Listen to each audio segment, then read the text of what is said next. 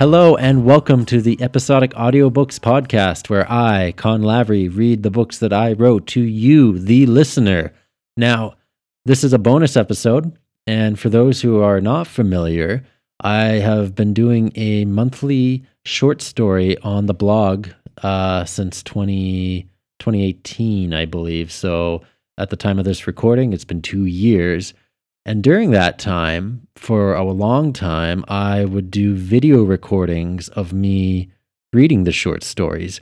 And it, uh, it was a full elaborate setup with a full backdrop, lighting, microphone, and I'd do editing. On top of that, I still do the artwork for all the short stories and then the improv synths. So it was a whole production thing that I eventually just got tired of in uh, 2020. And everyone knows uh, what 2020 is like for a year. So eventually the short stories just switched to written word in their natural form, as a literary story is for. But with the launch of the podcast, uh, these are now bonus episodes that occur once a month. And I'm particularly excited about this short story, which is uh, the first to appear on the podcast, because this is a story idea that has been floating around in my head since uh, 2008. So around 12 years. Um, and the short story treats as like a, a prologue to a much larger story. And the reason I never dabbled in it back in 2008 is because I truly didn't think I had the uh, maturity as a writer and the worldly knowledge to tackle such a such a story. Now, I figured might as well explore it in a short story because that's the point of the monthly blog. Uh, short stories is trying out new ideas, new narratives, new genres, and this short story, for those of you that are familiar with my past work, um, it's going to put a lot of light bulbs on and connect a lot of previously hinted connections in the books. So let's jump into it. This short story is called Ash. I hate dealing. I've been doing this since I was a little brat, and it's way more work than the payoff. Every day, we put our lives on the line in hopes that we can get a bump up in the ranks and a sweet pay increase. Still, I don't have many options. In this new organization, I've gotten the hint that the bosses aren't going to give us anything more substantial. We have a role to fit, and they aren't interested in sharing the profits. Bosses need workers, and druggies need their products, and the company's pockets get thicker. Let me tell you, when a new shipment comes in, it's time to hustle. This particular shipment that came in around like 2 a.m., which is fairly common. We usually don't know what day or specific time. Your phone will buzz, and you better stop whatever the hell you're doing and get down there if you want to get a piece of the goods. If you don't, tough shit. The rest of the street crew will take it and sell it. At times, they'll despise you for it. Other times, they'll be glad to take the extra cash. It depends on the drug, the amount, and everyone's workload. The game is sell the drug fast so the bosses don't expect you to front the cash. If you don't, say goodbye to your loved ones. I was half tanked this specific evening, playing pool. My girl came and visited me later and stayed the night. She has no idea what I do. I like to keep it that way. Way less headaches. Still, when you get a phone call at 2 a.m. after a drunken mattress tangle, she starts to raise an eyebrow. Maybe I'll tell her one day, so she stops thinking I got a side piece or something. So, I sobered up, got dressed, remembering to tie on the white rag on my arm. Bosses get pissed if we don't show loyalty. What kind of name is Crystal Moths, anyways? The rag symbolizes a moth, I, I think. Whatever, it doesn't matter. They're the biggest players in the game and always have work. Most people would, and have, killed to be a member of the Crystal Moths. I don't ever want to lose my gig, no matter how much I bitch about it. The drive over wasn't long, yes, still sobering up, even though Toronto never sleeps, you can get to the docks from North York fast if you know the road's ins and outs. I'm no fool and parked the car a few blocks away. I suppose if a police bus occurred, I'd be fucked. But If I had the car closer, they would get the plate. It doesn't matter. Eventually, I got to the docks to meet the rest of the Crystal Moths. Our direct boss, a couple of goons, and a higher up that I haven't seen in a long time stood with six street crew members. I was the last to arrive. It seemed just on time, too. All of them had some representation of white clothing shirts, bandanas, suits, you name it. The higher up, his name is Mastema, which I highly doubt that's his real name. Seriously, think about what kind of name that is. I grew up in a hardcore religious family and remember a thing or two. If you didn't, look it up. I know the street crew pretty well. We're all hungry to feast ourselves onto whatever goods there are. The boss has been stingy on the smack and coke, and that stuff sells for top buck. I know enough junkies who are willing to die to get their fix. Well, that all changed after this night. Junk and lines aren't the only product on the market. Plus, this is just another job, another paycheck for me. Everyone has bills to pay, and you have to fend for yourself. Not to mention, I got to pay for my kid's child support. Don't even get me started on his mum. Whatever she likes to say, my work is no different than some corporate sleaze climbing their way to the top, squishing everyone they can. I'm just squishing junkies. Our boss was quiet, her hands cupped together, face cold. Like Mastema, who was pacing back and forth, she was wearing a full white blazer. What makes this pickup more interesting is that Mastema was there. I think the last time I saw the guy was when he was recruiting me. The Crystal Moths are stingy with who they hire, especially after the incident in Edmonton. It involved some hotshot vigilante and the exposure of our plugs in the police. Since then, Mastema personally screens everyone who is involved with the business. Mastema kept his eyes on all of us. He always looks sharp, dressing in expensive suits, long hair. His skin is so pasty, and his eyes are so bright, they almost look white. Hell, the guy looks like a vampire if you ask me. I'd never say that to his face, though. There are stories of him gutting people that say the wrong thing. Not that I've witnessed it, but I prefer not to find out. He looked tense, fiddling with his golden rings. This isn't like him at all. There's no point in saying anything because no one talks until a boss talks. I'd love to have a smoke too. Ask the other street dealers how they're doing. We're semi close. I keep them at arm's reach with my kid and all. Small chat will have to wait for another time. The warehouse doors are slightly open, where two guys come out wearing white dress shirts. They're holding crates. It must be from overseas or something. The two crystal moths dropped the wooden boxes in front of Mastema and took their place with the other goons. One of them was holding a crowbar. Mastema stopped, walking right in front of the crates.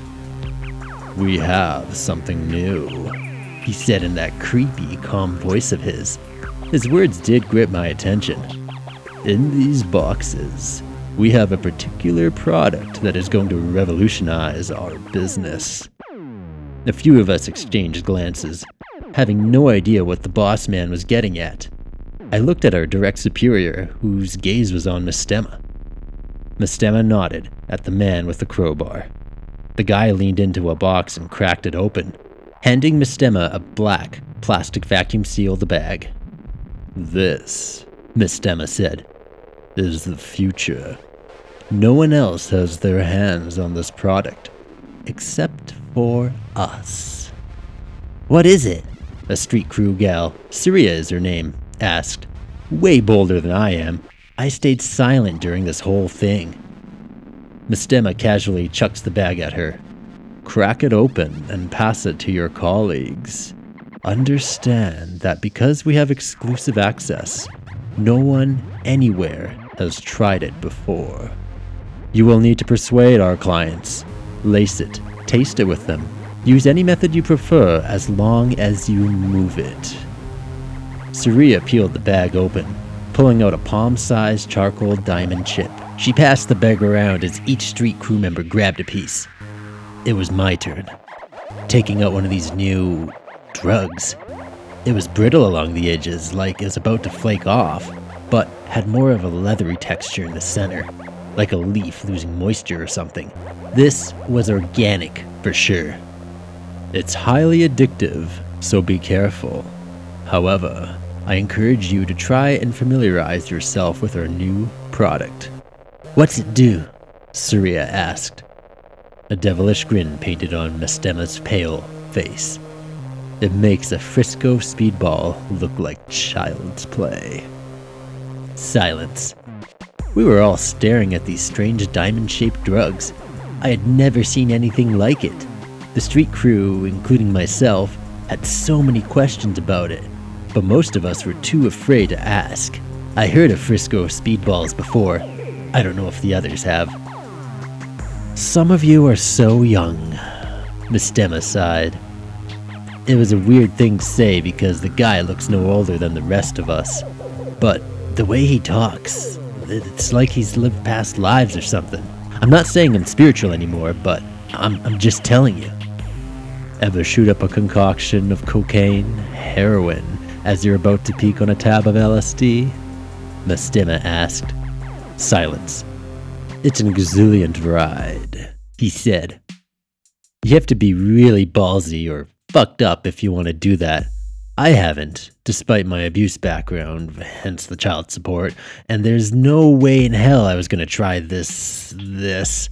Ash, Mastema said, is particularly similar to a Frisco speedball, but more cohesive, more addicting, and a lesser burnout. We don't know the long term effects yet, but that's why we're selling it, isn't it? You grind it until it's a fine powder, self explanatory, snort it, smoke it, lick it, or whichever creative method works for you. The effects will vary. Mastema grabbed another plastic bag and raised it. This is a historical moment, and you have the honor of being a part of it. One of the street crew members, Barry, smelled the ash that he held. It had no odor. Where does it come from? he asked. Not for you to know, Mastema said. People are going to ask, what do we tell them? Barry asked. Get creative. I don't care, Mastema said. After that, we chatted about prices and split the drugs. Two crates of this shit. We were pioneers embarking on something no one has heard of. It was the last time I laid eyes on Mastema, too. I'm sure he's off handling the business. As you know, this ash stuff is taking the world by storm, and no one knows where it comes from. I still don't know where they got it, or what the hell it is. Since that night, I just sell it. No way have I tried it. I'm clean now. My kid doesn't need a deadbeat father.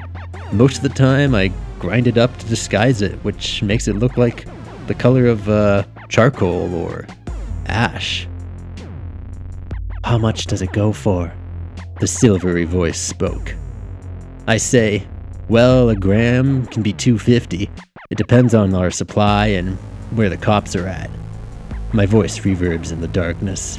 The moment holds. Look, I told you names, everything. We change our meetup spot every time.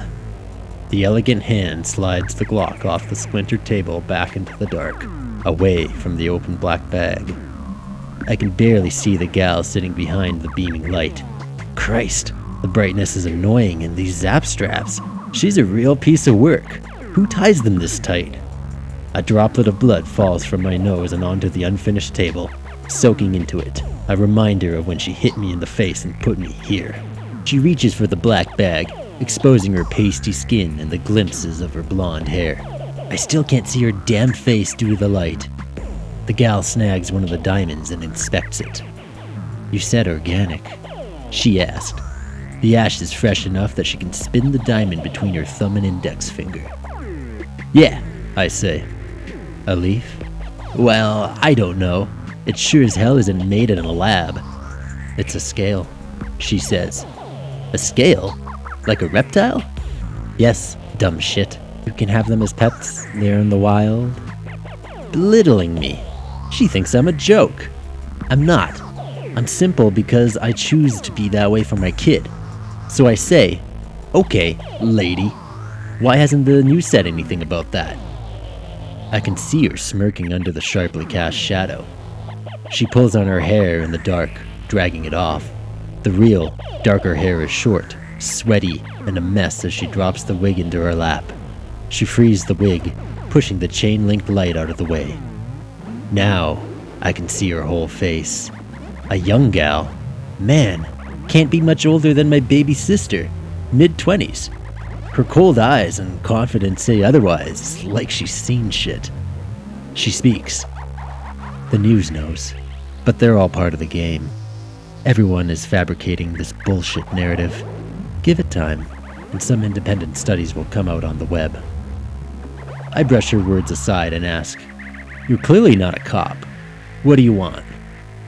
She leans forward, and I see the nasty bullet scar on her chest just underneath the tank top.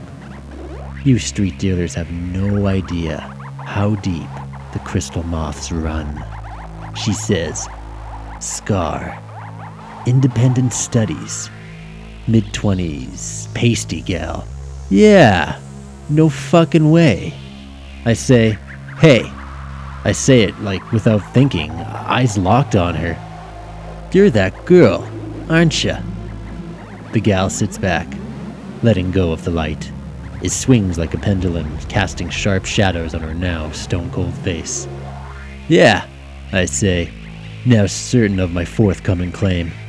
You exposed the cops out west with that video, the Crystal Moth bust in Edmonton, the journalism student with that website everyone goes to.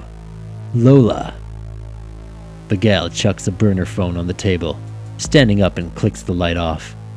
Cops are on their way, she says, walking away. Her boots echo in the open space as I keep shouting, Hey! Hey! Hoping she'll come back. That bitch! She doesn't listen! Eventually, the door shuts, and I'm left alone in the dark. Mastema is going to have my head. And that is the end of this month's short story. Uh, it opens many, many, many doors for those that are catching the subtle hints of merging worlds, and it's actually something I'm going to explore further. Um, NaNoWriMo is coming up, which is the National November Novel Writing Month, where previously I had participated and wrote Seed Me one year, Yegman another year, and The White Hand in another year. So I'm excited to participate again and explore where this premise can go. So if you enjoyed it, share with your friends, and I will catch you in the next episode. Ciao.